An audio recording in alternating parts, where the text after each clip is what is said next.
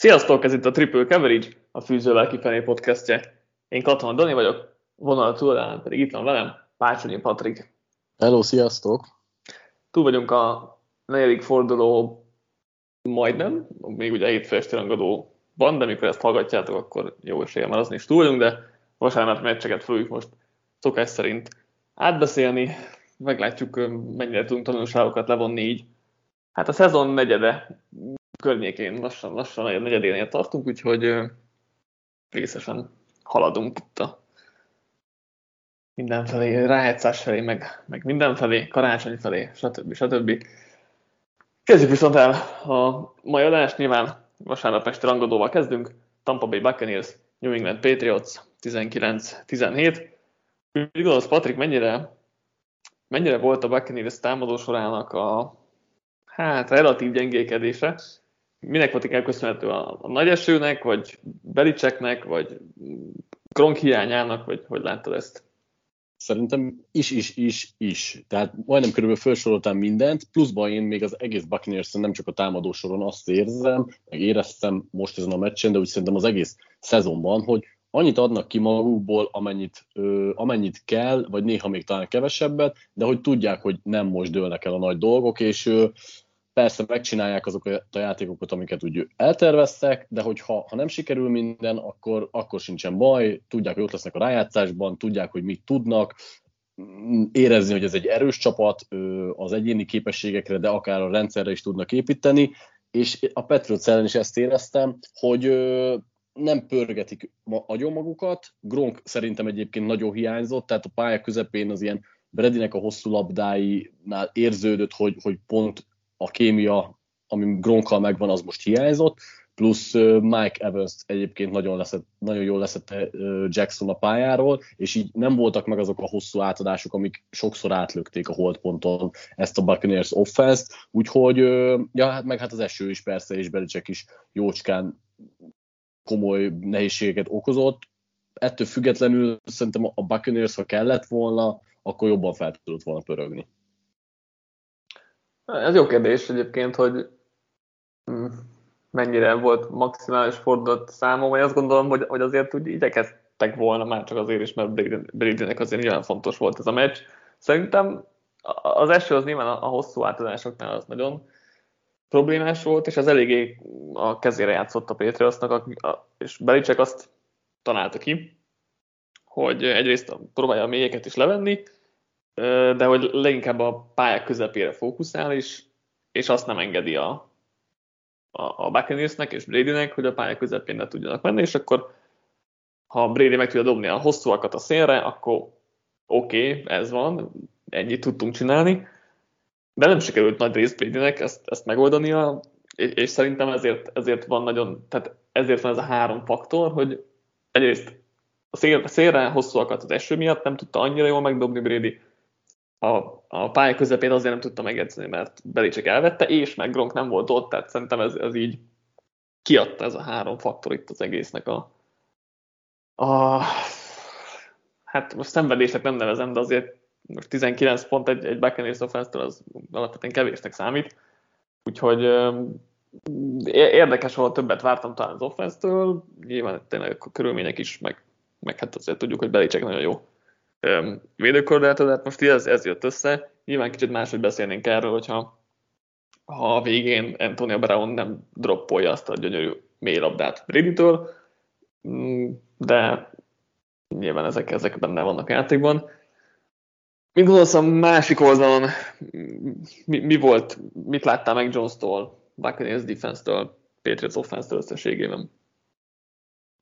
Alapvetően ö, vegyes érzéseim vannak ö, meg Jones-szal kapcsolatban, úgy általánosságban, meg most a mai meccs kapcsán is, illetve hát az éjjeli meccs kapcsán is. Mm, láttam sok szép dolgot Jones-tól, főleg amikor, amikor ö, nyomás alá került, vagy blitzelték, viszonylag jól megoldotta a szituációkat.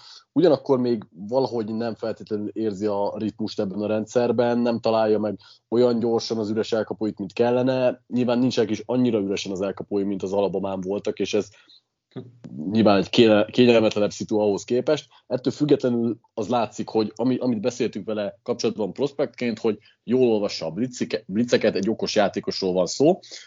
Ugyanakkor azért nyilván a limitáció is kint vannak, tehát nem feltétlenül, lehet, hogy nem, azért sincsenek felrajzolva bizonyos nagy játékok, mert tudják, hogy Jones nem feltétlenül fogja tudni ezeket megdobni. Szerintem ebben a Patriots offense-ben jelenleg ez van benne, főleg egy ilyen, dif, ilyen erős defense ellen, mint a Buccaneers-é, akik most is konstans nyomás alatt tudták tartani, illetve még akkor is, hogyha ez a secondary most szeretvedett kicsit, ami, ami van a Tampánál, attól függetlenül ez egy olyan erős védelem, ami egy újonc irányítónak gondot okoz, és Jones szerintem beletette azt, amit tudott, jelenleg ez erre volt elég.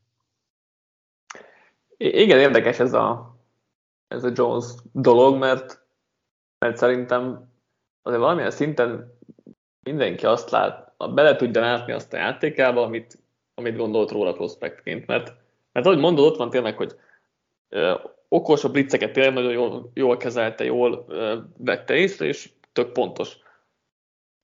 A másik oldalon meg ott van az, hogy rendkívül alacsony a passzmélysége, tehát hogy végig csak a rövid passzok mentek, ö, és tök jó, hogy, hogy nagyon jó a passzpontossága, de hogy azért úgy jobb lenne haladni egy kicsit, vagy hogy red zone-ban például mindig elakadtak, és az nyilván nem, ott már nem a hosszú játékok vannak, az ez egy másik probléma.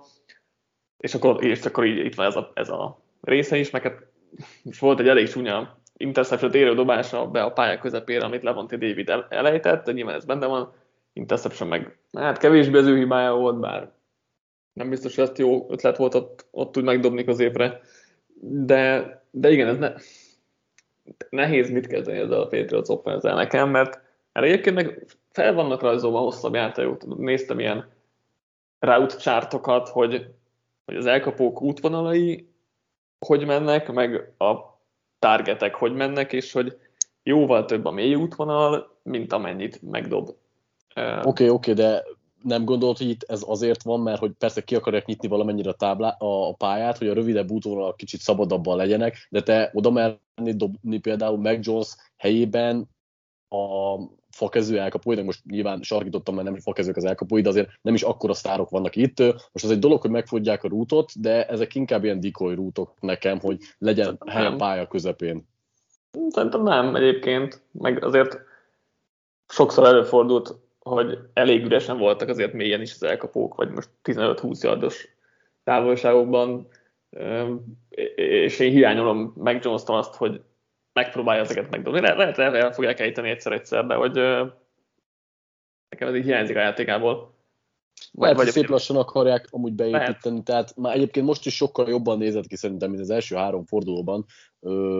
Sokkal több koncepcionális játék volt, valahogy jobban éreztem a ritmust Johnson is, és hát azért tényleg, ahogy mondtam, volt rajta nyomás rendesen, szóval igen, nem volt egy egyszerű mérkőzés.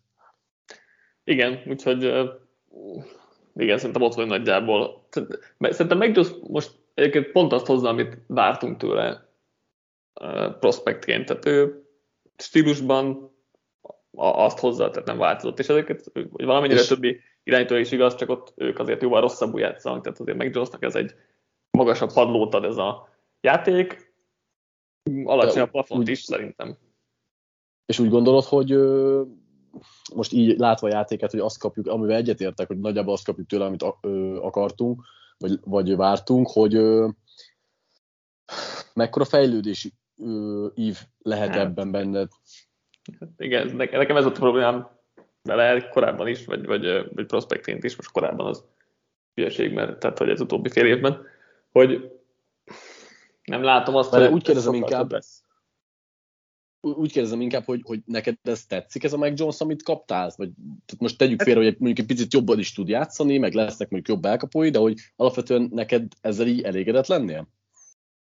Én nem az ilyen stílusú irányítókat szeretem, tehát én inkább szeretem azt, akik több kockázatot vállalnak, több nagy játék és esetleg több hiba. Szerintem az egy sikeresebb csapat lehet egy ilyen irányítóval, uh, nyilván úgy, hogyha jóval kevesebbet hibázol, mint amennyit nagy játékot összehozol, de hogy, de hogy szerintem ezzel a stílussal sokkal nehezebb egy jó offenszt összerakni. Össze lehet, tehát megoldható, és működhet egy ilyen offensz is.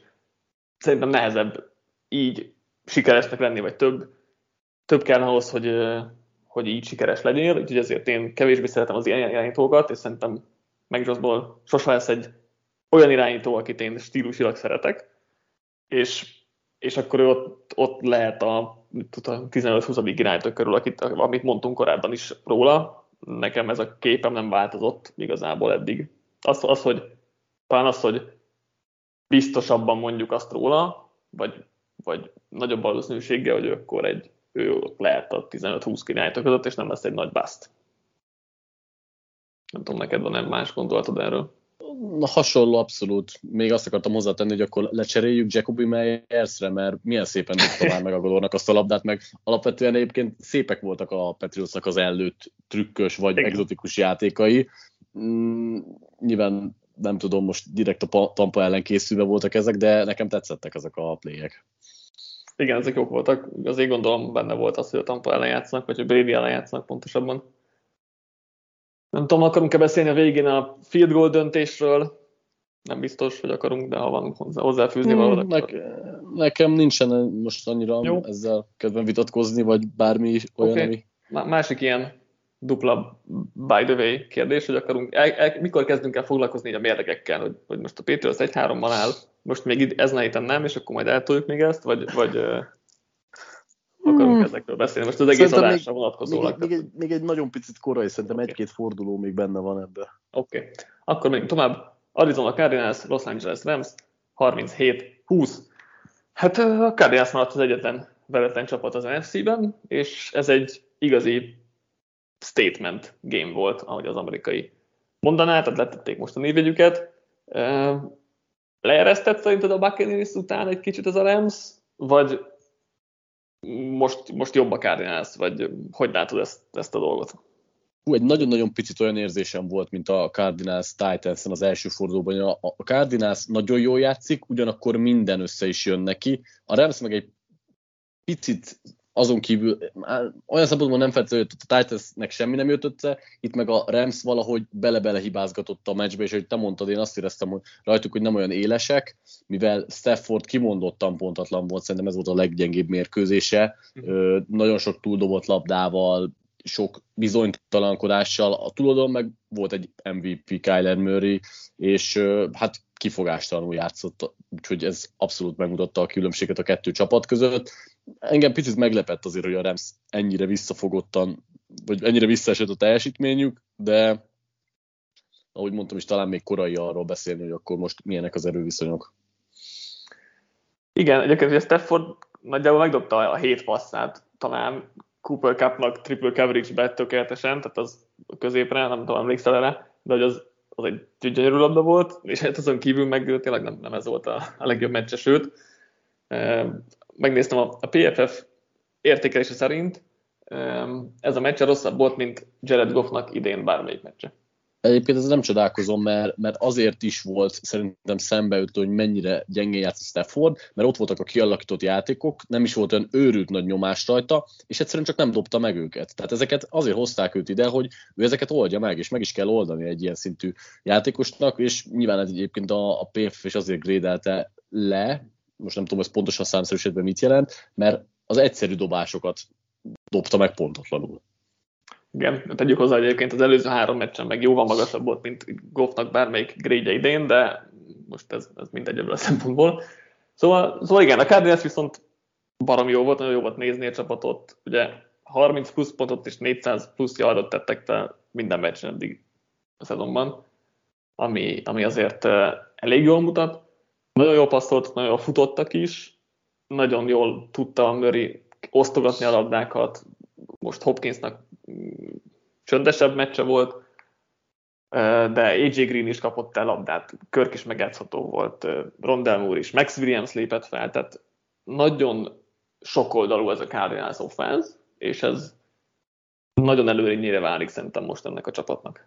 Igen, igen, ezzel abszolút egyetértek, szerintem tényleg nagyon jól játszanak, és itt most a passzjátékot, meg az elkapukat felsoroltad, ugye megemlítetted a futójátékot is, ön, én őket akarom kiemelni, hogy Kanner és Edmunds is, és nyilván itt a támadófalat is elő kell venni, hogy nagyon hatékonyan futnak, tehát a, a liga egyik leghatékonyabban futó csapata, és nyilván sokszor elmondjuk, hogy nem feltétlenül erre kell építeni manapság egy offenszt, de ha ilyen hatékonyan tudnak futni a passzjáték mellé, akkor azért fussanak, ahogy tudnak, és szerintem nagyon jó kiegészíti egymást a két futó. Az egész offenz úgy, ahogy van, kimondottan jól működik. Talán Josh Jonesnak a támadófalból volt gyengébb meccse, most így hirtelen előttem van a büntetése is, meg egy szekk is, amit róla nyeltek be, de alapvetően nyilván Murraytől kezdődik az egész, hogyha ő neki így megy, akkor valószínűleg tudja húzni magával a mindenkit, de valahogy ugye a play calling is, ahogy eloszolnak a labdák, ahogy te is mondtad, minden patent volt. Igen, és, és a defense is jól működik most, még, még, még ezt nem tudom eldönteni, hogy ez most, most mi lesz ez a Cardinals defense, vagy, vagy mit várhatunk ettől a Cardinals defense-től, szerintem főleg mondjuk cornerback sorban tehetségszint fölött teljesítenek, és ez nyilván ugye Vance Josephnek az érdeme, azért futás ellen még lesznek problémáik szerintem, de most ez megint egy jó produktum volt, és, és ezt nem, nyilván nem lehet elvenni, azt még nem tudom, hogy mit, mit várjak tőlük így igazából. Hmm, fura egyébként, mert igen, jó ez a defense, ugyanakkor én most nem éreztem annyira, hogy, hogy lenyomnák offense a pályáról, ahogy mondtam, én, én szerintem Stafford nem volt olyan őrült sokat nyomás alatt például, tehát a pass rush az nem volt kimondottan erős, persze szép volt Murphynek az interceptionje, meg alapvetően úgy működnek, nem érzem még rajtuk egyelőre azt, hogy, hogy mondjuk így a liga, nem tudom, top hét nyolc kilenc defenzében legyenek, de hát nyilván egy ilyen őrült offense mellett nem is kell. I- igen, szerintem ők is, ők is ahhoz a kaszthoz tartoznak majd, ami ez egyébként úgy jó páran, hogy nem lesz egy olyan defense, amelyik mindenkit levesz majd a pályáról, ellenben, hogyha egy közepes offense-en játszak, akkor azért ők, ők, ők, is, ők is oda teszik a magukét. Azért a top támadósorok ellen szerintem lesznek problémáik, most éppen nem volt a Rams ellenben, a Ramsnek talán rosszabb napja is volt, de, de nyilván ez most ez, ez a legtöbb defense-re elmondható, és a legtöbb defense-nél rosszabb egyébként, hogyha ha úgy nézzük, mert ők még a közepes támadósorok ellen sem feltétlenül tudnak jól teljesíteni, de, de azért van egy, van egy elég jó padlója szerintem ennek a védelemnek. Ellenben a Ramsnél azért ez, ez a védelem ez elég problémás volt most is. Igen. Ö, ne, nem tudom ezt... náluk is, hogy mi a helyzet igazából. Szerintem szezon előtt is beszéltük, hogy, hogy ennek az védelemnek azért lehetnek gyengébb meccsei, mert igazából ők arra alapoznak, hogy van egy-kettő nagyobb sztárjuk, de vannak gyenge pontjaik is, és ö, szerintem ebből, ebbe belecsúszik egy-egy olyan mérkőzés, amikor így csöndesebbek, tehát nincsen mondjuk nagy labdaszerzés, Donald nem csinál két szekket, és ez így ilyenkor, ilyenkor benne van, hogy, hogy az egész egységet magával húzza ez a, a, ez a rosszabb flow. Mondom, nem feltétlenül indulnék ki ebből a mérkőzésből, a Rams talán most nézett ki idén a legrosszabbul, és ez mind a két egységükre igaz. Valahogy nem voltak élesek. Számomra ez az, ez az a szó, ami először eszembe jut a Rams tegnapi teljesítményéről, hogy nem voltak élesek. Igen, és, és itt is tehát ez, ez a Rams defense sem lesz egy olyan védelem, amelyik mindenkit meg fog tudni állítani. Látszik, hogy ez a tavalyihoz képest azért egy nagyobb visszaesés talán, mint amit reméltek Los Angelesben, és akkor meglátjuk, mennyire kompenzálja a támadósor. Tényleg, tényleg nehéz, mert, mert az előző meccsük az, ott minden sikerült, most, most semmi, vagy hát jóval kevesebb, úgyhogy talán nem érdemes túlreagálni ezt a teljesítményt sem, de azért, de azért egy olyan figyelmeztető jelnek szerintem lehet venni mindenképp. Carolina Panthers, Dallas Cowboys, huszonnyolc harminchat. Itt volt az első teszt a Panthers előtt, és hát nem, nem mentek át ezen. Vagy hát egy fél időn keresztül átmentek, és aztán meg jött egy ilyen rövid zárat, így fogalmaztam meg az összefoglalóban, mert a harmadik negyed, az egészen borzalmas volt a csapattól. Igen, szerintem egyébként itt jött ki a Panthersnek a gyengesége, vagy vékonysága, vagy megtévesztése, nem, nem tudom, hogy fogalmazzam meg, mert igen, nagyon jól néztek ki az első három fordulóban, és itt is a fél időig, viszont szerintem alapvetően azért még tehetség szinten nem tartanak ott, meg fejlődésileg ez a csapat nem tartott, hogy egy egész mérkőzésen tudja nyomni úgy a gázt, hogy egy Dallas szintű offenzel el tudjon menni. És a, a látszott az a, pontosan jól, hogy a fél időig ment minden, igazából itt menni kellett a Dallasszal ö, pontok szerzésében, és ez nem történt meg, miközben a Dallasnál ugye van három-négy húzónév is, meg már... Ö, Régebb, régebb, tehát ugyanez a csapat van mondjuk régebb óta így együtt összeszokva, addig a Panthersnél azért látszik, hogy, hogy igen, Darnold viszonylag gyorsan beilleszkedett, de még hiányzanak itt bizonyos láncszemek az offenszben. Én, én nem éreztem azt, el meg egyébként hát nyilván McAfee nem volt, az, az nagyon sokat számít, mert ő adhatott volna egy-egy löketet akkor, amikor nagyon kellett, de én pont azt éreztem a Panthersnél, hogy még nem tudják talán offenszinten föntartani végig azt a, a azt az erősen a gázon vagyunk mentalitást, mint amit a Dallas végig tudott csinálni. Igen, ez nem annyira stabil támadósor, meg, meg igazából a védelemre is igaz lesz szerintem, hogy, hogy jók, tudnak jók lenni, de hogy stabilan ők sem tudják még azt hozni, és akkor most ez egy ilyen téma itt az elmúlt tíz percben, vagy tizenötben, hogy, hogy azért ez így ingadozni fog ez a Carolina defense is, offense is, mert azért Darnold sem az az irányító, aki minden héten hozzá jó teljesítményt, lába most is jó volt, de, de euh, kézzel kevésbé, tehát a passzai azok. Uh, ott, ott azért voltak problémák bőven, két interception-t is dobott, és hát az sem, azok sem voltak olyan szépek, tehát az ő, ő hibája volt, emlékszem mind a kettő. Nyilván dé jé Moore alatt jó volt megint, tehát hogy ő nagyon nehéz fogást találni, de, de azért nyilván vele egyedül nehéz lesz, és hát most a defense, ami, ami szintén elég csúnyán leszerepelt, mert ahhoz képest, hogy majdnem minden statisztikai mutatóban elsők voltak itt a negyedik forduló előtt, azért most csak benyeltek kétszáznegyvenöt futott yardot, ami azért elég durva, egy hét yardos átlaggal, és hát uh, Zeke Elliott nagyon jó volt, Boys, vagy a Cowboysnak a, a támadó falafutás blokkolásban elit szinten takarított, és, és itt ez a Panthers defense, ez sakmattot kapott igazából. Nagyon-nagyon szép, amit a Cowboysnál csinálnak, szerintem nagyon szépen fárasztották és bontották szép, szét szisztematikusan a Panthersnek a védelmét.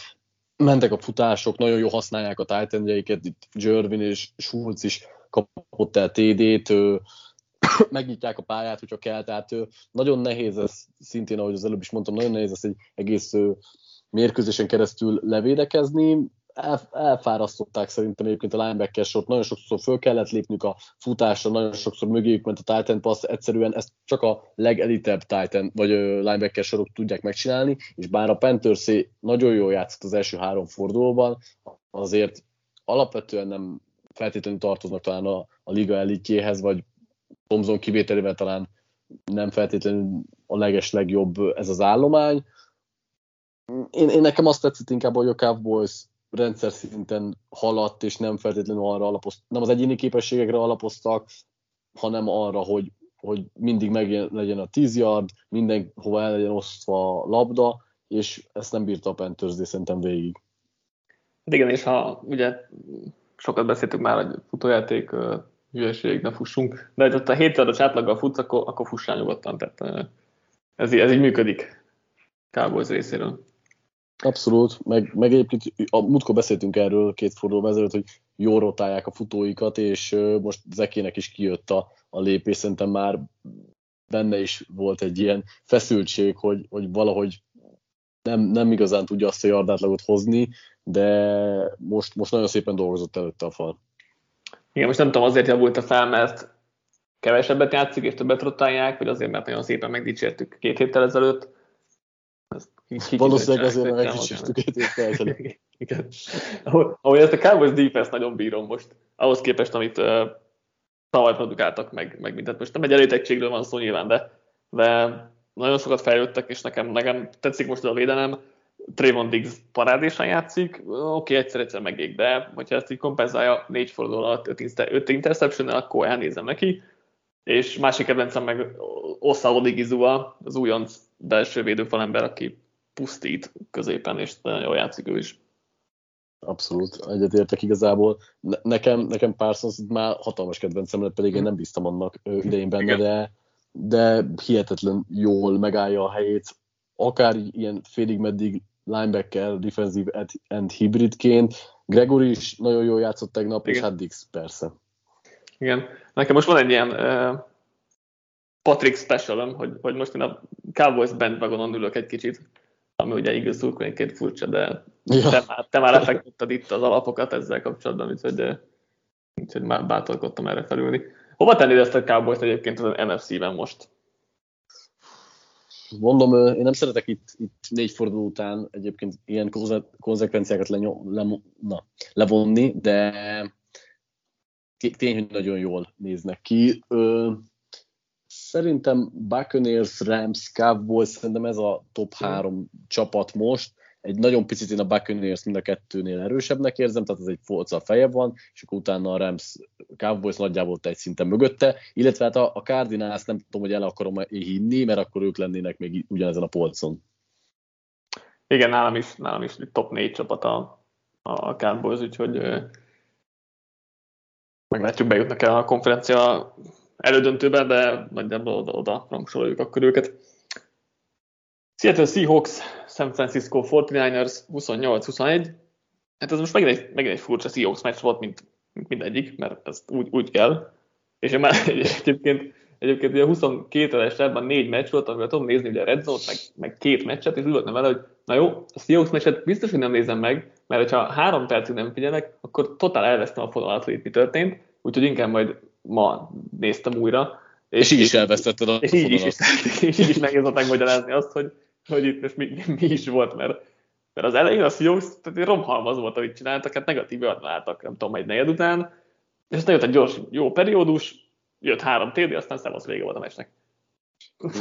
Konkrétan nem tudom, hogy, hogy az első fél időben hogy, hogy maradt meccsben a, a Seahawks, de nem, hogy meccsben maradt, hanem, hanem egára hozták a, a fél időt, pedig a másfél negyedik konkrétan lejátszották őket szerintem a pályáról. Nyilván, nyilván megint próbálták erőltetni a futás sokszor, hát Carsonnak össze is jött egy kemény, kb. kettő-kettő egész három yardos átlag, az egész meccset tekintve ö, nem működött, az elején valahogy nem jöttek a nagy playek, ö, nagyon fura volt szerintem megint a, a playhívás is, nagyon sok, nagyon sok rövid yardos, akár a line of scrimmage mögé eresztett passz volt, amik, amiket egyébként figyelt a, a forty-niners, és ö, védelmi oldalon sem éreztem azt, hogy, hogy fel tudják tartóztatni a Friscót, de így Mégis, mégis csak hét pontot engedtek, és végül, végül a második negyed végére meg összeszedték magukat egy-egy támadás erejéig, úgyhogy nagyon furcsa volt látni ezt a, ezt a meccset, és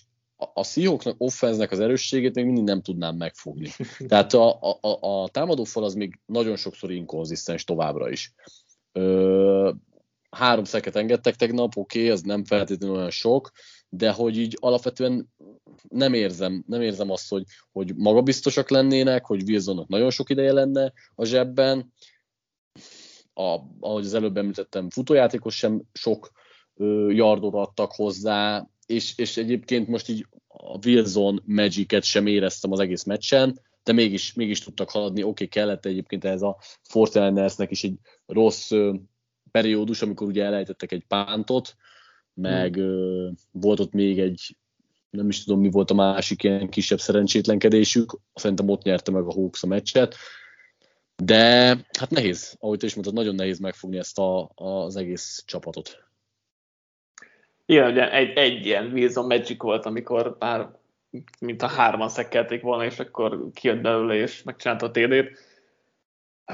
Nehéz, nehéz. Seahawks meccsekről összefoglalót írni, meg, meg podcastbe beszélni, hát az tényleg uh, kihív, kihívás azért. uh, forty-ninersnél mit gondolsz itt, hogy meg, megjött Lance? Hmm. Volt, volt, volt egy hosszú té dé-je, de hát ott azért sok mindent azért nem kellett csinálnia, mert full üresre hagyták Deebo Samuelt, és, és aztán meg egy per öt, hetvenhat yard té dé-vel állt, hogy valami ilyesmi statline-ja volt, olyan vicces volt. Hát... Egyébként nem, nem, nem számomra a game plan, tehát a tért nem, nem, nem. Ezt akartam mondani, hogy számomra egyébként nem is ö, ö, Lance volt a csalódás, és Garoppolo persze gyenge volt, de hogy alapvetően nem is ő, hanem úgy általánosságban Shanahannek a rendszere nem annyira működik, vagy nem tudom, hogy te ezt így érzed, de, de ne, nincsen ritmusa annyira most ennek a forty-niners offense-nek, se a futójátéknak, se nincsenek meg azok a, a nagyon szép passz, passz szituációk, play action passzok, amik, amik megvoltak eddig, és hát persze ez kell, lett például az elején Garoppolónak a gyenge játéka, meg az, hogy Lance-re valószínűleg nincsen teljesen rászabva a playbook, ettől függetlenül ö, ritmustalan az egész, nem tudom, hogy te most hogy állsz Shanahanhez például. Hát most így, így ilyen nagy hottéket nem, hottékkel nem készültem sem ehhez kapcsán, vagy ilyen átfogó dologgal, de az biztos, hogy ez most nem néz ki jól, tehát hogy most ez nem, nem működik. Hogy, hogy mi lesz akkor, hogy, hogyha jövő héten Lenz fog kezdeni, és hát ő fog kezdeni, mert Garoppolo is elmondta, hogy itt hetekre dőlt ki, e, és hogy reméli, hogy csak egy-két, egy pár hetes sérülésről van szó. Ugye, ha jól tudom, most játszanak a Cardinals, ha a bye weekre mennek, úgyhogy lehet, hogy csak egy meccsig lesz Lenz a kezdő, de most erre nagyon kíváncsi leszek, hogy Shanahan rendesen rászabja a playbookot, mert hogy kéne, az látszik, hogy kéne. Szerint, mert... Szerinted maradni fog lesz, ha visszatérhet már Garoppolo? Hát, ha így játszik, mint most, akkor nem biztos, nem, nem. Hát most, ha látod, Chicagónál is akarják uh, uh, Daltont kivenni a kezdőből. Szerintem itt sem nagyon, nagyon akarják majd Garoppolót. Nyilván, ha most Lenz rohadt jó lesz, és nagyon jól fog működni ez a futós dolog, akkor, akkor lehet, hogy nem. De egyelőre azt mondanám, hogy a bye week után visszajön Garoppolo, hogyha felépül, aztán majd nyilván meglátjuk. Engem az érdekel, hogy sikerül-e egy jó, jó gameplant összerakni, vagy egy, tehát most egy jó offense sikerül-e Lenz alá tenni. Mert, mert azért láttuk, hogy most passzokkal bizonytalan, és Garoppolo sem volt túl biztos egyébként, de, de, hogy, de hogy Lenz is bizonytalan, és a lábát meg nem használták még ki. Kíváncsi vagyok tényleg, tényleg mit hoznak össze itt a Cardinals ellen. Lehet ellenük futni, tehát ez, ez valamilyen szinten jó jel, de hogyha az eredmény után kell menni, akkor meg azért nem biztos, hogy, hogy könnyű helyzetben lesznek. Összességében szerintem egy kevésbé konzisztens, de robbanékonyabb offense lehet Lenz-szel. Kíváncsi vagyok leginkább, tehát majd azt mondom, hogy meglátjuk. Nem vagyok egyenlőre annyira bizakodó, mint mondjuk év elején voltam, hogy hú, hát Lenz rohadt jó lesz, mert Shannon alárak egy jó rendszert. Most ebben kicsit bizonytalanabb vagyok. Igen, én is, és a, amit egyébként akartam mondani, és a Seahawksnak kifejtettem, hogy, hogy a Seahawks passzrás viszont jó volt. Tehát ezért sem ö, volt jó például Lenz sem. Nagyon-nagyon sokszor ott voltak a nyakába. Most Trent Williams is megsérült, meg Kittle is egyébként ö, kisebb sérülés szedett össze, de hogy alapvetően a, a Seahawks passzsértetés az nagyon sokszor, ha nem is ért oda, mindig szekkel, de hogy meg tudták zavarni azért, hogy kibontakozzon a játék. Igen, volt egy pár jó blitz, mondjuk szerintem annyira egy az egybe kevesebbet nyertek azért, meg Lenznél is sokat volt viszonylag a labda talán, de volt rajta nyomás, az biztos, igen. Pittsburgh Steelers, Green Bay Packers, tizenhét huszonhét. Ezt a Steelers offense nehéz nézni azért. Főleg ez a negyedik, negyedik és négyre megint egy swing pass. Negyedik és háromra egy egyardos, nem tudom, shallow cross uh, Juju-nak, aki aztán ilyen, nem tudom, ki, ki írt a Twitterre, hogy uh, Michael Jordan Space Jam-es karátnyújtással próbálta megoldani azt a három jarnyi távolságot, ami nagyon vicces volt. Így kívülállóként Steelers-re szurkolóknak szerintem kevésbé. Fú, ezt... Nem, nem, nem, nem tudok már újat mondani erre a Steelers offense-re. Sok probléma volt, én is ezt akartam mondani, hogy azon felül, hogy Big Bennek nagyon sok csúnya túldobása volt, amikor ott volt a kialakított játék. Üres, elszakadt az elkapó is, egy viszonylag jó hívás, akkor éppen Big Ben dobja megmagyarázhatatlanul három yarddal túl az elkapóját, aki amúgy lehet, hogy simán té dét szerzett volna. Akkor ezen kívül volt nagyon sok furcsa playhívás, a támadófal, hát... körülbelül amit jósoltunk, annyit tud megtartani, ennek megfelelően a futójáték sem tud annyira működni. Úgyhogy igen, elég, elég sok a probléma ezzel a Steelers offense-el, és ne, ne, az baj, nem tudom, hogy merre van a kiút ebből, mert most tényleg... Am, igen, ne, nem persze, akartam az kiút. Idén, idén legalábbis sem. I, igen, csak, csak tényleg az a baj, hogy, hogy nem csak Big Bennel van a probléma, nyilván ugye őt már le kell cserélni, mert ott, ott tudod elkezdeni valahol az új koncepciót, de tényleg sok sebből vérzik jelenleg ez az offense. Szerintem azért alapvetően visszavezethető benne sok minden, mert a támadó rendszer is úgy van kialakítva, hogy, hogy legalább valamit tudjanak csinálni, és hogy Big Ben normálisan érezze magát, és ne kelljen er pé ó-kat nyomni, amit láthatóan nem tud megoldani már, meg soha se tudott, és, és tehát mondta ugye Matt Kanada is, meg azt hiszem Tomlin is, hogy nem változtatunk, csináljuk ezt tovább. Hát, ja, látom, izén negyedik és sokra a swing pass oldalra Najee Harrisnek, hogy majd megoldja, mert az első körös játékos, akkor ő biztos jó. De hogy, tehát, hogy értem, hogy nem változtatok, de hogy ez így nem biztos, hogy jó irány. Úgyhogy nehéz, az a baj, és az a baj tényleg, hogy nincs kilátás, mert azt mondják, hogy nem változtatnak, és mikor egyébként azt mondanák, hogy változtatnak, akkor se hiszem el, mert nem tudnak, mert off-season arról szólt, hogy jó, akkor új támadó koordinától, akkor most új dolgok lesznek, és akkor a pre-seasonben láttunk is egy negyednyi új játékot, aztán rájöttünk, hogy oké, okay, Big Bennel nem lehet azt játszani, és akkor visszatértünk a tavalyi offensehez, ami meg, hát tavaly is láttuk, hogy milyen, és nem lett jobb azóta, úgyhogy eh, szerintem idén, idén az a Steelers ez teljesen kuka lesz offense szinten, és, és akkor majd a gyenge csapatokat meg tudják verni egy jó defense-el, meg ezzel a tizenöt feltett ponttal körülbelül. Hozzátenném, hozzátenném, hogy mindezt a Packers defense ellen, akik hát nem a liga elithez tartoznak, alig tudtak nyomást generálni ezzel a gyenge fal ellen. Alexander szerintem élet egyik legrosszabb meccsét hozta le, Eric Stokes, nem tudom, legalább egy tizenhárom négy elkapást számoltam, amit mellette sikerült Johnsonnak, meg a többi elkapónak abszolválni, és mégis minimum egy közepesen jó egységnek tűntek a Steelers ó ellen. Igen, hát ez szomorú. Túloldalon meg, meg hát Rodgers general manager megmutatta, hogy okos ő, mert Randall Cobb beindult. Úgyhogy, úgyhogy ez így, ez, ezt is megtudtuk, hogy rá lehet bízni a personál feladatokat is Rodgersra. Igen, egyébként szerintem a Packersről nem olyan sok mindent tudtunk meg ezen a mérkőzésen, mert olyan nagyon sok mindent nem mutattak, volt egy-kettő nagyobb játékuk, a, a támadófaluk alapvetően azért szenvedett a, a Steelers Pacers ellen, még hogyha... Nem, úgy. Hmm. Úgy láttam. Jó, akkor tehát magához képest szenvedett. Nem, mert ez már ez igaz, ez a Steelers. tizennégy nyomást generált a Steelers defense, ami szerintem hozzájuk képest nagyon kevés. Hát oké, okay, de alapvetően meg szerintem, tehát a Green Bay falhoz képest meg sok, tehát hogy ők meg nem feltétlenül szoktak annyit. Úgyhogy ebből olyan sok következtetés az ő helyükben nem vonnék le. Ezt, ezt, ezt a meccset így is be tudták húzni.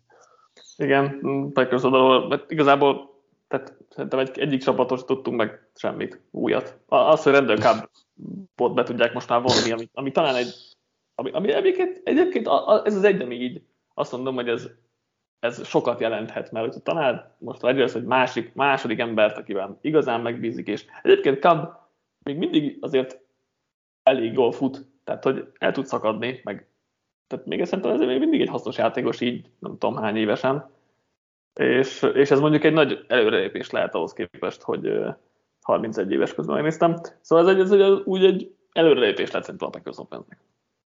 Na abszolút egyébként. Na, a... látok bele ezzel. Ne, hát nem tudom, hogy mennyire konzisztensen tudja, de tényleg egy-egy meccsre, például a playoffban nagyon-nagyon jó jöhet, hogyha föl tud lépni egy Cobb ott Rodgersnek. Kansas City Chiefs, Philadelphia Eagles, negyvenkettő harminc. Aki védő focit és pántokat szeret, az biztos, hogy nehéz a vissza ezt a meccset, mert egyik sem volt ezen a meccsen.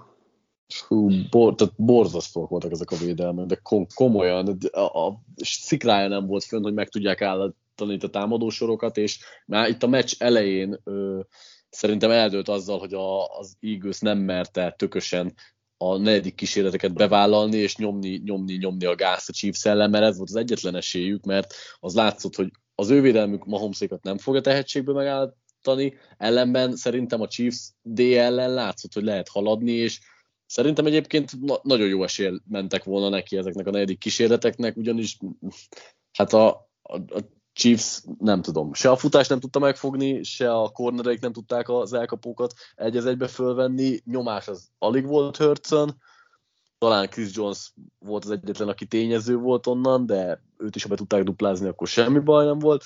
Úgyhogy itt abszolút az dőlt el, hogy az Eagles nem játszott annyira bátran, mármint amúgy meg jó playeket hívtak, meg, meg jó volt az offense stratégia, viszont ezeknek a dolgoknak neki kellett volna menni, én úgy érzem. Igen, szerintem is, és az egyértelmű hiba az edzői stábtól, Siriannitól leginkább, mert, mert láttuk az első három meccsen, hogy ha azt tudod, hogy esélyre jön a Chiefs ellen, akkor, az, akkor neki kell menni negyedik kísérleteknek. És nem értem, hogy ezt miért, hogy hogy, hogy, hogy jött, hogy akkor ennek nem menjünk neki. Tehát ez, ezt így nem értettem, ezt a koncepciót, és, és tényleg ezzel is mentem, az első fél, vagy első negyedben kétszer is volt ugye ilyen szituáció, és nagyjából ezen múlott, mert ha, ha azok megvannak, akkor, akkor egyenlítését megyünk a végén. Nyilván, ha kezdetű adatokkal nem biztos, hogy jó dobálózni, de, de összességében szerintem is egyáltalán itt ment el a mérkőzés. Amúgy, meg az igaz tudta tartani a Chiefs-szel. Igen, abszolút. Úgyhogy igen, az igaz, igaz offense lehet dicsérni. Uh, Devontae Smith száz huszonkettő előtt szerzett talán, úgyhogy végre ő is bemutatkozott így rendesen. A profik között az, az jó volt nézni, mondjuk mellette elkapók nem voltak, csak tight endek meg futók.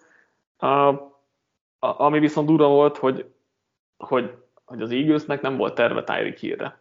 És hogy így nem, nem értem, hogy, hogy, hogy mész oda egy Chiefs-elni meccsre, hogy nincs terve Tyreek Hillre. Hát ha nincsenek nagyon fegyvereid, akkor, akkor nehez. Hát, de nehéz, akkor, de... is, akkor is két emberrel levédekezed. De, de nem, nem csinál azt, hogy visszamész egy ezért spot drop zónázásra, és full laza zónákat játszol, tehát ezt az így, ez nem, nem, meg hogy, egyébként, meg, hogy egyébként a zónázás alapvetően is rossz ötlet volt, szerintem. Tehát a Chiefs ja. ellen ezek a soft zónák, ezek alapvetően halott ötletek, mert nagyon-nagyon jól olvassák őket, ha a, hát nem csak Hill, hanem amúgy Kelsey is, meg Mahomes is tudja, hogy mit hova csináljon, Reed is nagyon jól tudja, hogy hogyan támadja őket, tehát szerintem ez, ez egy halott ötlet volt eleve. Persze, ezt csinálják Gannon egyébként, tehát tudtuk, hogy csak zónázni fog, hát az első meccsen egy emberezős play volt talán az egész, egész meccs, az Eaglesnek arra a statra emlékszem. Tehát ez várható volt, hogy majd zónázást kezdett, akkor is legalább valamit találjál már ki hírre. Tehát, hogy az, hogy, az, hogy meg a végén meg egy az egybe safety-vel, az sem biztos, hogy egy jó taktika. Leginkább ez az edzői felkészületlenség volt itt a problémám ezen a meccsen. Amellett, hogy a védelem egyébként borzasztóan nézett ki, de hogy, de hogy az mondjuk egy Chiefs ellen még azt mondom, hogy, hogy oké. Okay. De hogy ennyire nincs terved arra, hogy neki menjen a negyedikre, és hogy a liga a legveszélyesebb fegyver ellen mit csinálsz, tehát ez így szerintem elfogadhatatlan.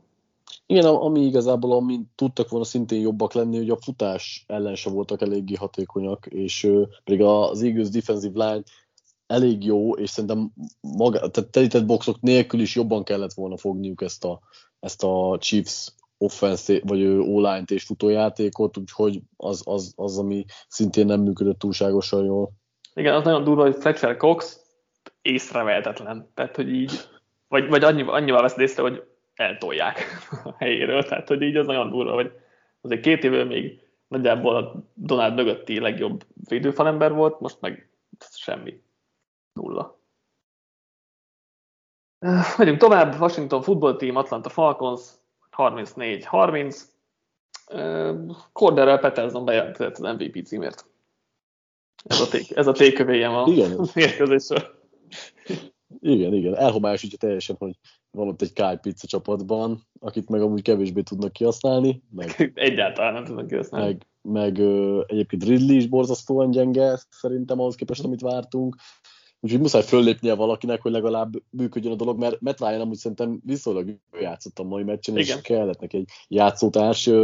Attól függetlenül, hogy nekem ugyanaz az érzésem volt a Falconszal kapcsolatban, mint, mint ami ilyen filmet nézünk három-négy éve, hogy megint megtalálták a módszerét, hogy kikapjanak itt a végén egy olyan meccsen, amin, amin talán impresszívebbek voltak, jobban is kezdték, aztán utána lehet, hogy följött a futballteam, de utána megint volt egy jobb időszakuk, és valahogy mindig kikapnak ezeken a meccseken, és én Én egy alapvetően Ryannek jó meccse volt, meg Pattersonnak jó meccse volt, viszont Arthur Smithben én egyelőre csalódtam, mert uh-huh. nem feltétlenül vannak meg azok a koncepcionális játékok, amit, amit így úgy gondoltuk, hogy talán meg lehetnek. Pittsre, Pittsre fogalma nincsen, hogy mit kezdjen vele, pedig igen. Nyilván azért draftolták ilyen magasan, mert, mert gondolom ki akarták használni a nyilvánvaló előnyeit. Ridley is visszaesett, úgy futójáték, az nyilván nincsen elit futójuk, de az sem létezik, úgyhogy én csalódtam Smithben, viszont Ryan meg szerintem jól játszott, és ö, nem tudom, hogy ez így hogy fog működni. Igen, hogy múlt héten jól leszítük Józsival Ryant, úgyhogy most megemberelte magát, ő is biztos hallgatta az adást. mint cikk.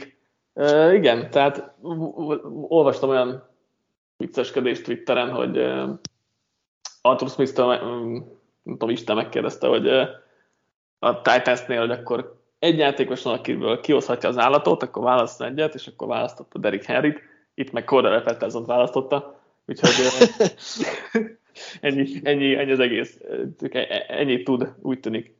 Um, ahogy az durva, hogy Pattersonnak huszonhárom snapje volt a meccsen. Tehát a három és félszer annyi snap volt az egész meccsen nagyjából, és huszonhárom snapből szerzett három té dét. Hát de az bőven elég, ugye az első heti csütörtöki quizben is ugye az volt, hogy az, akinek a legtöbb, akkor még a legtöbb tíz plusz yardos futás volt, és akkor is valami, nem tudom, tizenhárom snapből volt négy tíz plusz yardos futása, amilyen megmagyarázhatatlan egy elsőre. Kétszer annyiszor a pályára, akkor, akkor hat té dét sem, ez egy meccsen. Igen, valószínűleg. Két nagyon szar defense volt itt, tehát hogy fú, nagyon rossz volt nézni mind a kettőt. Itt is, mint az előző meccsnél is azért. Defense focit szeretők nem láttak itt igazából semmi értékelhetőt.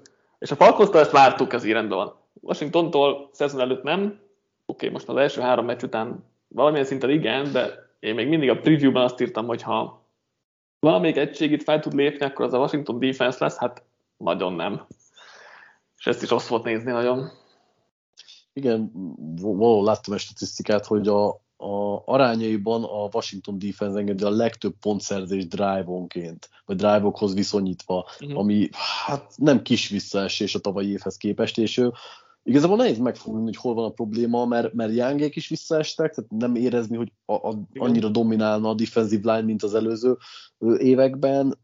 A kornereik is néha teljesen el vannak veszve, hát ugye itt a Patterson té déknél is lehetett látni, úgyhogy... Azt, azt hiszem nekik már a legtöbb ilyen busted coverage-ük, meg igen, a legtöbb hosszú busted-ük nyerték be még a forduló előtt, most nem tudom, ez frissült-e, vagy, vagy hogyan frissült, de vagy igen, azért ezek, ezek nem néznek ki valami jól.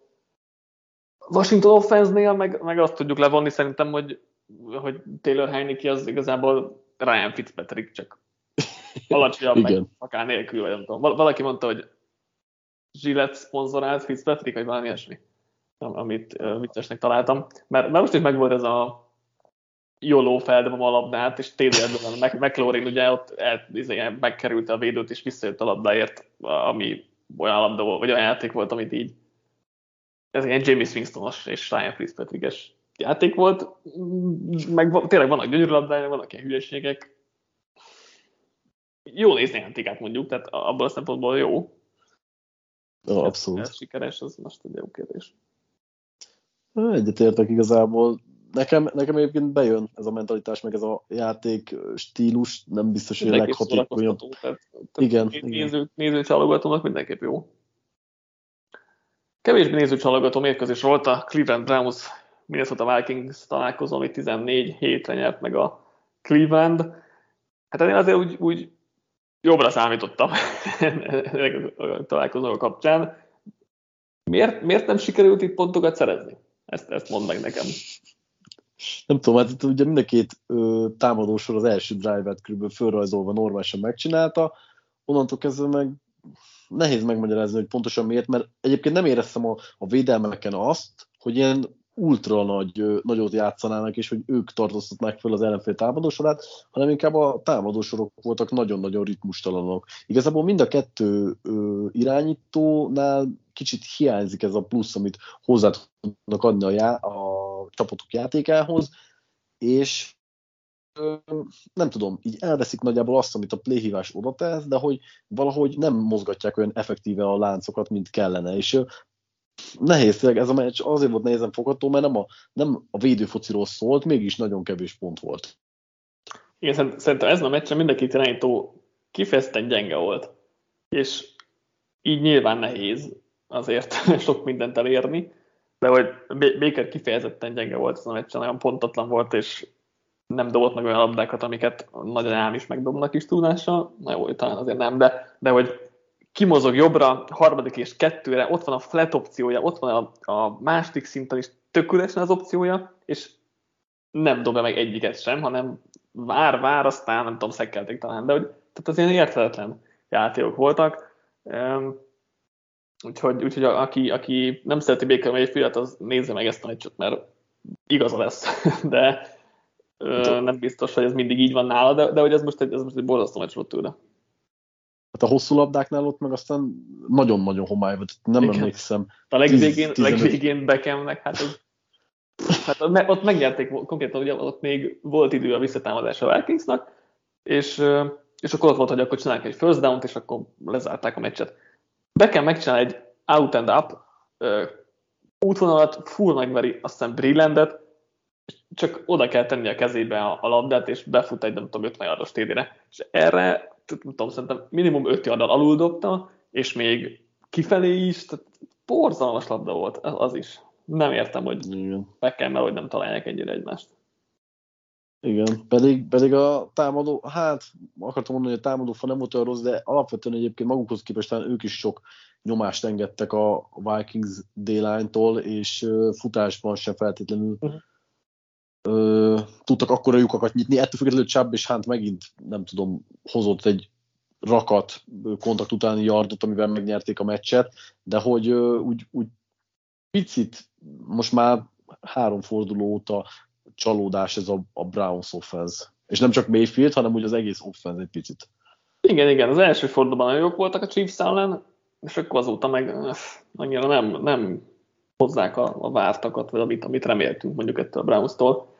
Egyedül, egyedül szerintem Miles Garrett megint egy állat volt, meg a védőfal azért eléggé dominálni mm. tudott, tehát azt, azt lehet dicsérni.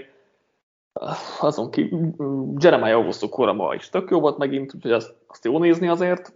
Nem tudtuk ugye róla, hogy hogyan tud majd az en ef el-ben helytállni, úgyhogy azt szerintem egy pozitívum, mert múlt héten is tök jó volt, úgyhogy ö, legalább ennyit, ennyit ki tudunk emelni pluszban.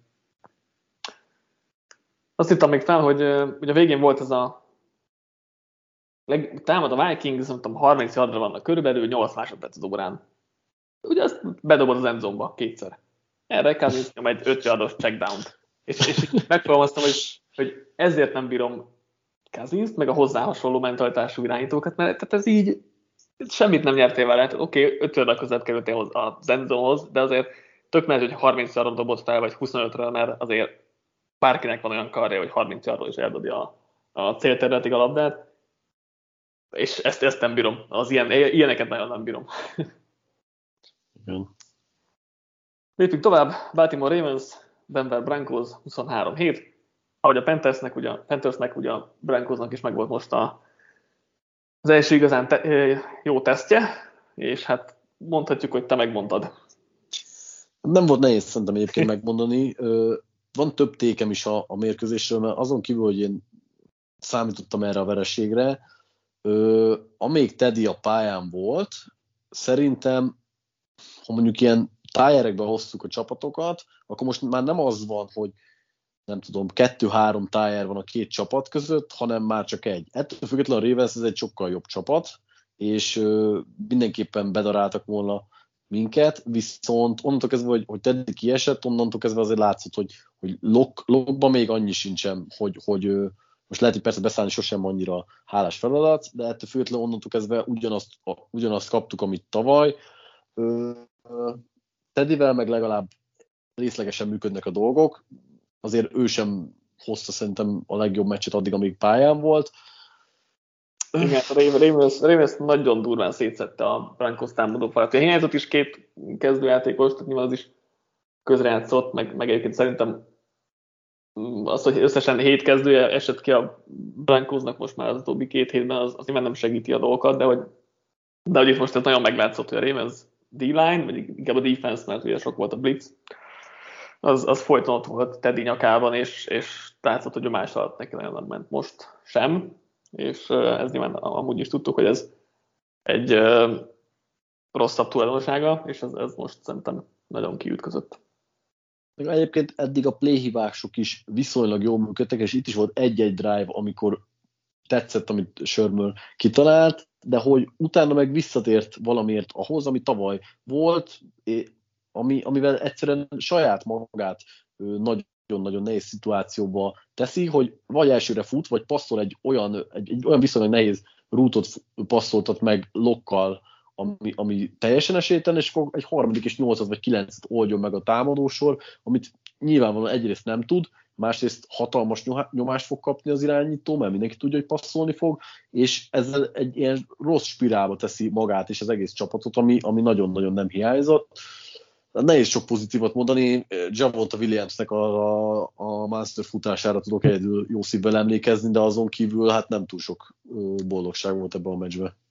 A defense azért az most is nagyon jó volt szerintem. Futásokat tök jól elvették, és hát passzolásra kényszerítették Lamar Jacksont, és, és, és megoldotta. Tehát hogy azért azt, azt is tegyük hozzá, hogy, hogy ugye mindig az oda kritika Lamar Jackson, hogyha nem megy a futás, és passzolni kell, és harmadik és hosszúak jönnek, akkor nem tud mit csinálni. Most tudott, ami azért jól, jól mutat az őző rezuméján, de szerintem a Broncos defense azért összességében jól, jól játszott.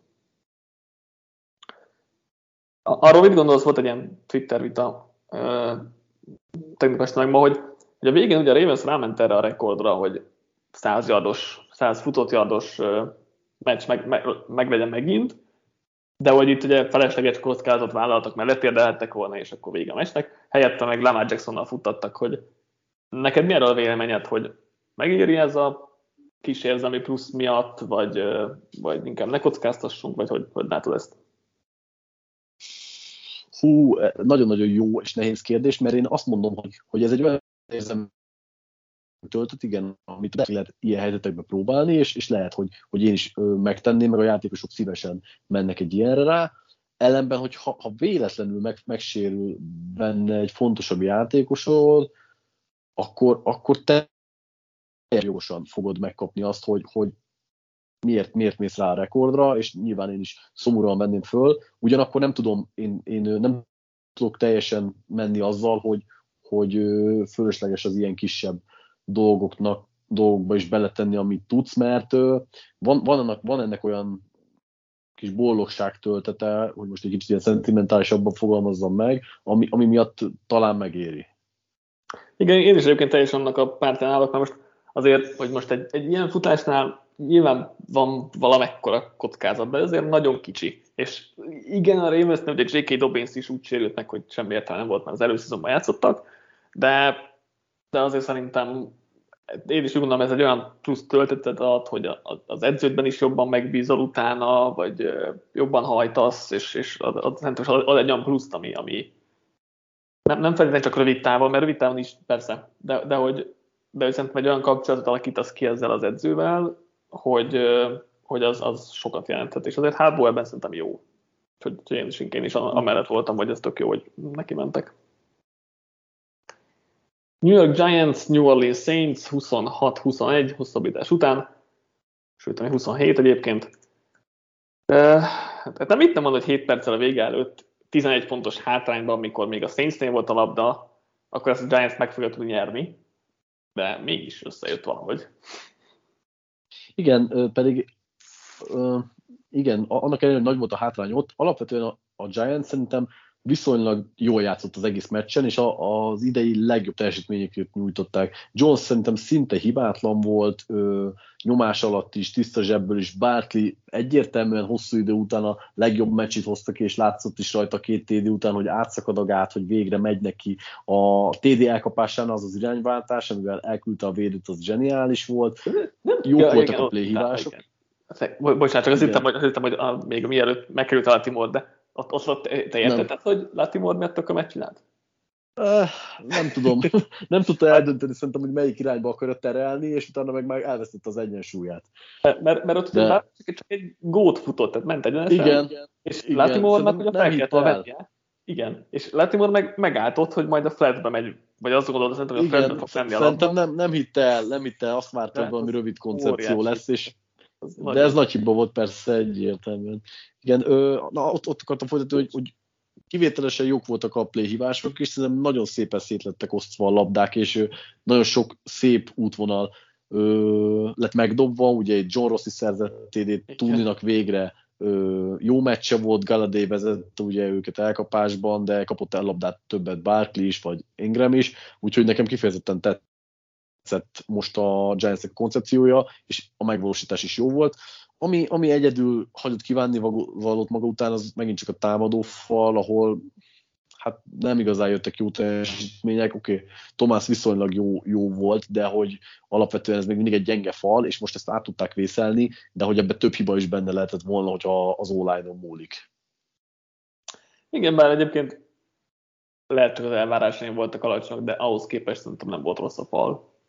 De, de lehet, hogy most már tényleg túl alacsony az elvárásom a Giants fallal kapcsolatban, de igen, az nekem is tetszett, hogy John Ross hosszú téli, hát gyerekek, mi van itt, meg Kadarius Toney-t is bevonták a játékba, ami szintén üdes színfolt volt, meg jó volt látni azért, mert amit csinál a labdával a kezében, az mindig, mindig elképesztő, úgyhogy, úgyhogy igen, jó, jó volt ez a Giants offense, és meglepően, mert hogy a eddigi három heti teljesítményhez képest a defense is jó volt, mert azért eddig nem sok jót mondhattunk el róluk sem, de, de ez most rendben volt.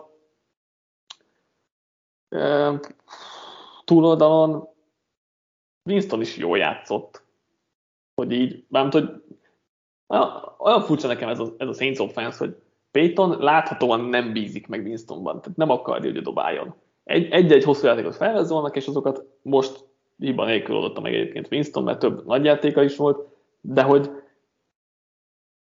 nekem így összességében az offense az most nagyon ilyen lagymatag, és ez már a pár nagy játékon kívül, és szerintem így most vissza van fogva Winston, és nem biztos, hogy ez most előnyére válik a csapatnak. Igen, egyetértek, hogy jól játszott Winston, és megint a Hill-es télik nagyon-nagyon jó, jól néznek ki, meg, meg hatékonyak, látványosak, de valahogy megtörik szerintem a, a ritmusát ilyenkor a másik kubénak, én ezt is éreztem, hogy, hogy Payton ilyenkor valahogy nem hívja ugyanazokat a játékokat Winstonra, mint, mint amiket az eredeti gameplanben csinálna. Nálam egy ilyen furcsa törést jelent mindig, amikor bejön Hill egy kicsit bohóckodni, úgymond most oké, idézőjelben bohóckodni, mert amúgy csinált most is két té dét, de hogy alapvetően nem, nem, nem ennek kéne lenni a játéknak. Igen, főleg akkor törje meg a ritmust, hogyha dob egy nagyon csúnya interception-t. Ott is. Azt nem segít. Menjünk tovább. Tennessee Titans, New York Jets, huszonnégy huszonhét, ez is hosszabbítás után, hát ez a hétvége hosszabbításoké és New York-i csapatoké volt. Ezt már nem néztem vissza, csak, csak ugye a végét láttam itt a Red Zone-ban nagy részt, de, de ugye az összefoglaló alapján az első három negyed az, az nagyon borzasztónak tűnt, és akkor utána vagy felérett kicsit mind a két csapat. Mi, mi történt itt, Patrik? Mesélj valamit. Hát, hát itt a Titans oldalán, támadó oldalon nem csak az volt a baj, hogy nem volt a két legjobb elkapó pályán, hanem hogy a támadó fal az komplett csődöt mondott megint csak. Tehát ez, ez, ennek a Titansnek rengeteg gondja lesz meg itt a szezonban á jé Brown és Julio visszatérése után is, hogyha a támadó fal továbbra is ennyire rosszul fogja tudni megvédeni Tannehilt, aki látványosan egyrészt nem érzi jól magát nyomás alatt, másrészt meg, meg ő futósávokat se tudnak nyitni Harrynek, aki hiába pakol föl száz yardot tekülök, vagy igen, szerelések után is a, a egy-egy meccsen, lehetne ez, nem tudom, kétszáz is, hogyha ha néha egy nagyon picit segítenék, és hát azért lett végül ez hosszabbításba torkoló meccs is, mert, mert Harry picit összekapta magát, és megint egymaga meccsben tartotta ezt az offenszt, ami katasztrofálisan nézett ki, és gondoltuk, hogy Julio és, és Brown hiánya az, az rossz lesz, vagy hát érezheti a hiányát, de hogy nem feltétlenül láttam, hogy a Jets ellen is ennyire tudnak majd szenvedni, és mondom, minden a támadó fallal kezdődött a, a túloldalon, meg hát, végre Wilson egy picit komfortosabban érezte magát. Voltak olyan playek felrajzolva, amiket ő alapjáraton talán jobban meg tud dobni, és hát az se ártott, hogy a Titans védelem nem tartozik a liga elitbe, tehát lehet, hogy ezt egy... ha többet tudják nyomás alatt tartani, mint az előző meccseken, akkor lehet, hogy megint beleüldözik kettő-három interceptionbe, és akkor egy teljesen más meccset látunk, de így egy viszonylag tisztább zsebből ugye el tudta menedzselni a, az egész meccset. Igen, hogy a Titans-nél arról beszéltünk egész holt azonban, hogyha akár á jé-ben, akár Hulley vagy Jones kiesik, akkor itt nagyobb, nagyobb nagy problémák lesznek, és az most mind a kettő kiesett, úgyhogy ez hatványozottan igaz volt, és tényleg futásokból, meg running back passzokból éltek a ötvennyolc percen keresztül nagyjából, ami Kicsit, kicsit szomorú volt végül, és amennyire, amennyire tényleg így láttam a, a red zone bevágásokat, meg, meg Jared panaszkodását a, a, a, a chatben. Ami, amit azon néztem, hogy, hogy a Jets defense az elég jól nézett ki, nem? Tehát, hogy Szalának, Szalának a hatása azért úgy látszik, és főleg a védőfal, amelyik ugye mondtad is, hogy támadófal szenvedett a Titansnél, de hogy ez a védőfal, ez, ez hát elég jól néz ki. Hát abszolút, nyolc szekket szereztek, és folyamatos nyomással tartották. Most itt tényleg annyi a kérdésem csak, hogy itt a Titans fal volt gyenge, mm. és a Jets fal nagyon erős, nyilván is is, de hogy meg kell nézni azért, hogy ez a Jets fal egy, egy jobb, jobb offensive line ellen mire képes, ettől függetlenül nekem is tetszett, amit, amit csináltak alapvetően.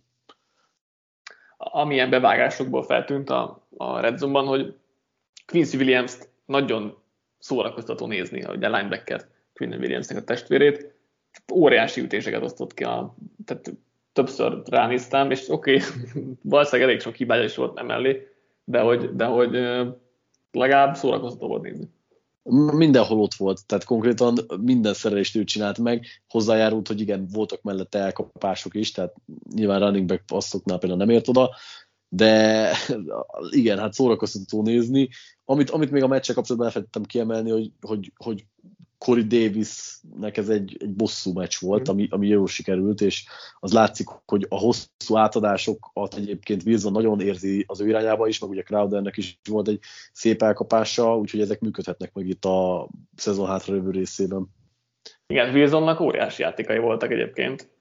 Nem is tudom már hány, vagy hogyan csártolta itt mondjuk a pé ef ef, gyorsan, gyorsan ránézek a big time uh, trókra, négy, négyet is felírtak hozzá, úgyhogy, mm. és hát amit most én highlightokban nyilván láttam, hogy azért azok a, a bé vé u-s Zach Wilson dobások voltak inkább. Nagyon tovább hasonló irányítóval, Detroit Lions, Chicago Bears, tizennégy huszonnégy, és hát nem Jared Goffra gondolok, hanem Justin uh, Fieldsre. Ezt ha jól tudom, akkor te nem láttad még, és, uh, igen. És csak én, úgyhogy, úgyhogy mire vagy kíváncsi? Hát egyértelműen Fieldsre vagyok kíváncsi, hogy alapvetően arra, hogy ö, megint annyira magára hagyták, vagy most végre egy kicsit rászapták a playbookot elsősorban.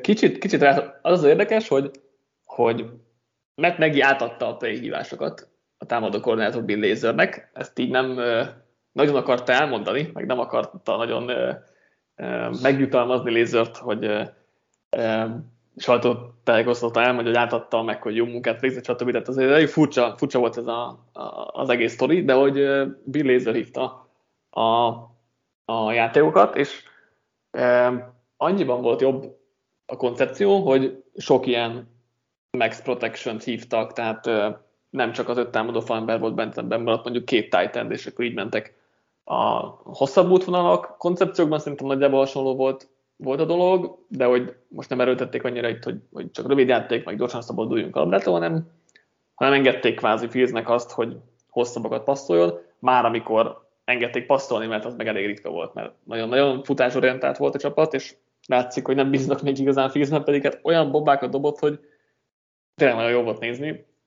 A, több is előttem van, ami olyan dobás volt, amit Andy Dalton életében nem dobott még meg, és ezeket tényleg jó volt nézni, szerintem Fields jól játszott, kevés, tényleg kevésszer passzoltatták viszonylag, de amikor igen, ott meg hát hiba nélkül játszott igazából, és volt több parádés dobása. Egy fumble-je volt, ami, ami uh, hiba volt, volt interception, az nem az övé volt, úgyhogy, úgyhogy kifejezetten meg voltam vele elégedve. A támadófal a múlt heti gyalázat után most milyen volt? Hát sokat segített, hogy uh, max protection volt sokszor, meg az, hogy a, nem, a, nem Miles Garrették ellen játszottak, hanem a Lions védőfal ellen, tehát nem volt olyan sok nyomás rajta igazából, úgyhogy, ö, ö, úgyhogy ez mindenképp jó, jó volt ilyen szempontból. Meg hát az is, hogy ugye sokat futottak, így is levették azért a, a terhet róla. Most azt megnéztem a pé ef ef, hat nyomás volt összesen Fieldsen, ami nem túl sok. A Lionsről milyen pozitívat tudsz elmondani? Ö, garbage time-ban működnek. nem tudom, nem tudok sokkal többet. Ö, egy, összehoztak egy olyan játékot, amit még nem láttam. Ez a knee fumble, vagy nem tudom. Ugye oda, oda ment Goff a center mögé, hogy még valamit oda mondjon, de a center azt hitte, hogy indítsa a játékot, felpattant szerintem Goffnak a térdére, vagy combjára, átpattant a támadófal mögött a védőfal ember kezébe. Tehát ilyet, ilyet még nem láttam, és ezt sikerült összehozniuk, úgyhogy aha. Ez jó dolog volt. Azt, azt, azt pont én is láttam, az egy nagyon mulatságos jelenet volt. Az, hogy az, nem tudok, nem tudok más mondani. Nem tudom, Jamal Williams jól fut. Mondjuk az meglepő, hogy Jamal Williams fut, és nem Swift elsődlegesen. Igen, főleg azt mondták, hogy Swift fog um, nagyobb szerepet kapni. Egyébként több snapja is volt, tehát hogy snapekben bőven, bőven több volt, mint uh, Williamsnek, de nem, de Williams jobb, jobban játszott szerintem. Uh, Red Zone-ban volt a nagy hibája a Lionsnek, tehát ugye egész sokat haladtak, tehát az úgy rendben volt, de volt fumble, volt uh, interception, azt, azt hiszem a Red Zone-ban talán. Úgyhogy, úgyhogy ott, ott nem sikerült, meg neki ment a negyedikre, nem sikerült, úgyhogy volt, voltak ilyenek. Sok pozitívat nem lehetett támadni a Lionsről, azért nincs, tehát ez a Lions nincs azon a szinten szerintem, amin, amin kéne, és a Bears volt az ellenfél, amelyik szintén nem képvisel olyan magas polcot, úgyhogy most, most még ez a szimpatikus vesztes sem volt annyira igaz a Lionsra, mint az előző hetekben, szerintem. Indianapolis Colts, Miami Dolphins huszonhét tizenhét, és megint egy olyan meccs, amit ö, egyelőre csak te láttál. Hát ami, amit így láttam, olvastam róla, hát ez eléggé katasztrófának tűnt. Ez rosszabb mérkőzés volt egyébként, mint a, nem is tudom, még talán a Bills Houstonnál is, pedig azt nehéz alulmúlni, de valahogy olyan, itt, itt mind a kettő csapat szerintem a tehetségéhez mérten rosszul játszott, és semmi nem tudta a saját játékát se hozni. Ez elsősorban azért volt, mert a támadó falak nagyon-nagyon gyengén játszottak, ugye a Coltsnál itt a sérülések miatt, a Dolphins meg önerőből tud egy ilyen támadó falat felmutatni, és hát az nyilván az se segít, hogy alapvetően két olyan irányító volt a falak mögött, akik a nyomást nem annyira nagyon uh-huh. jól tűrik. Vence egyébként magához képest szerintem egész jól játszott nyomás alatt, de Brissett meg körülbelül azt hozta, amit akart, ott annál a fumble-nél én olyat se láttam még egyébként túl sokat, amit ő összehozott, nem, nem tudom pontosan mit akar, de mondom, itt az, azzal volt meghatározva alapvetően mind a két csapat játéka, hogy a támadó falak azok nem hagytak semmit lehetővé tenni, a Dolphins védelem egy ideig tartotta magát, de amíg a támadósor az ennyire képes, addig, addig szerintem ennél többet tőlük se várhatunk. A Colts, Colts meg egyébként alapvetően egy tehetséges csapat, egy jó edzői brigáddal, ahol most néhány kulcssérülés miatt szerintem többet nem nagyon várhatunk el.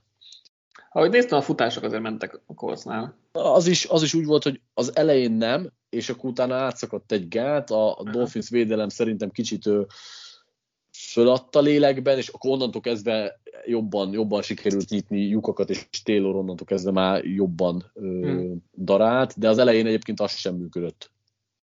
Arra van valami magyarázat, hogy Carson Wentznek hogyan lehet nulla darab turnover worthy játék a négy forduló után?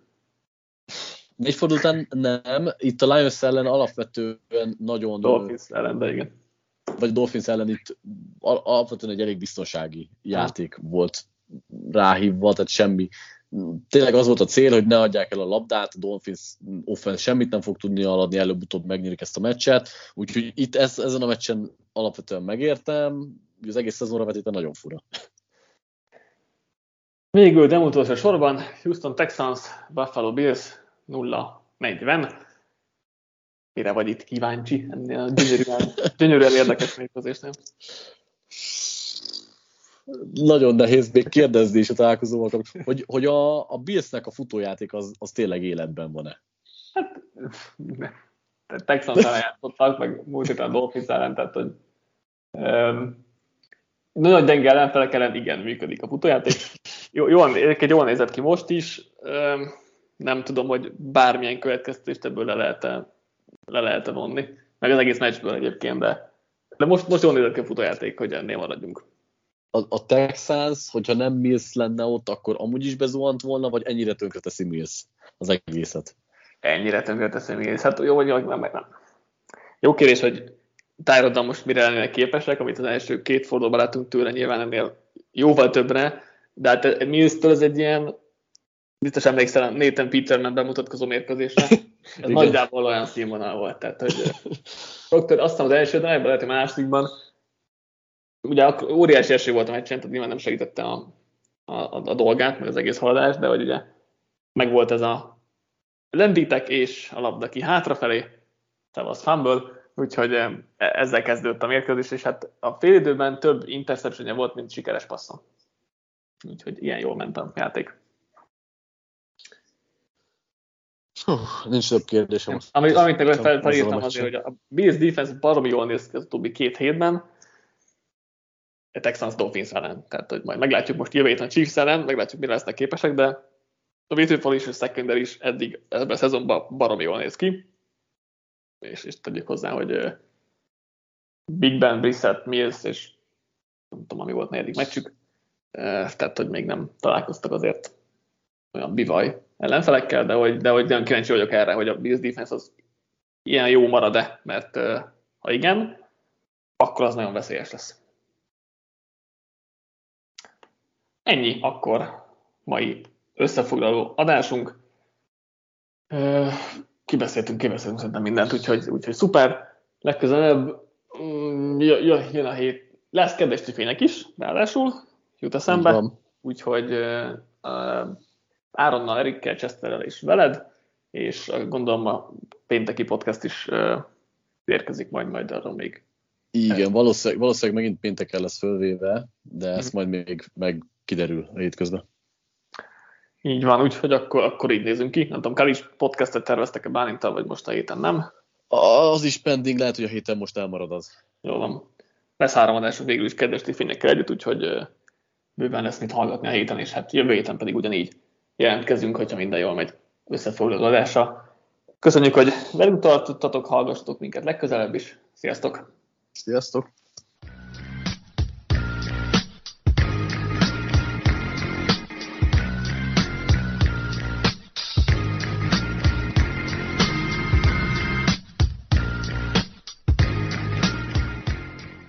Ha más podcastekre is kíváncsi vagy, hallgasd meg a Béton műsor ajánlóját.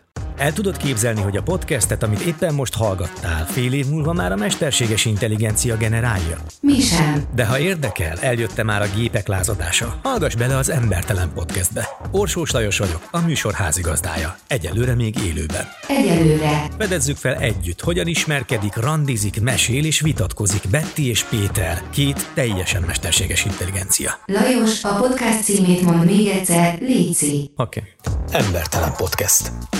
Ez a műsor a Béton közösség tagja.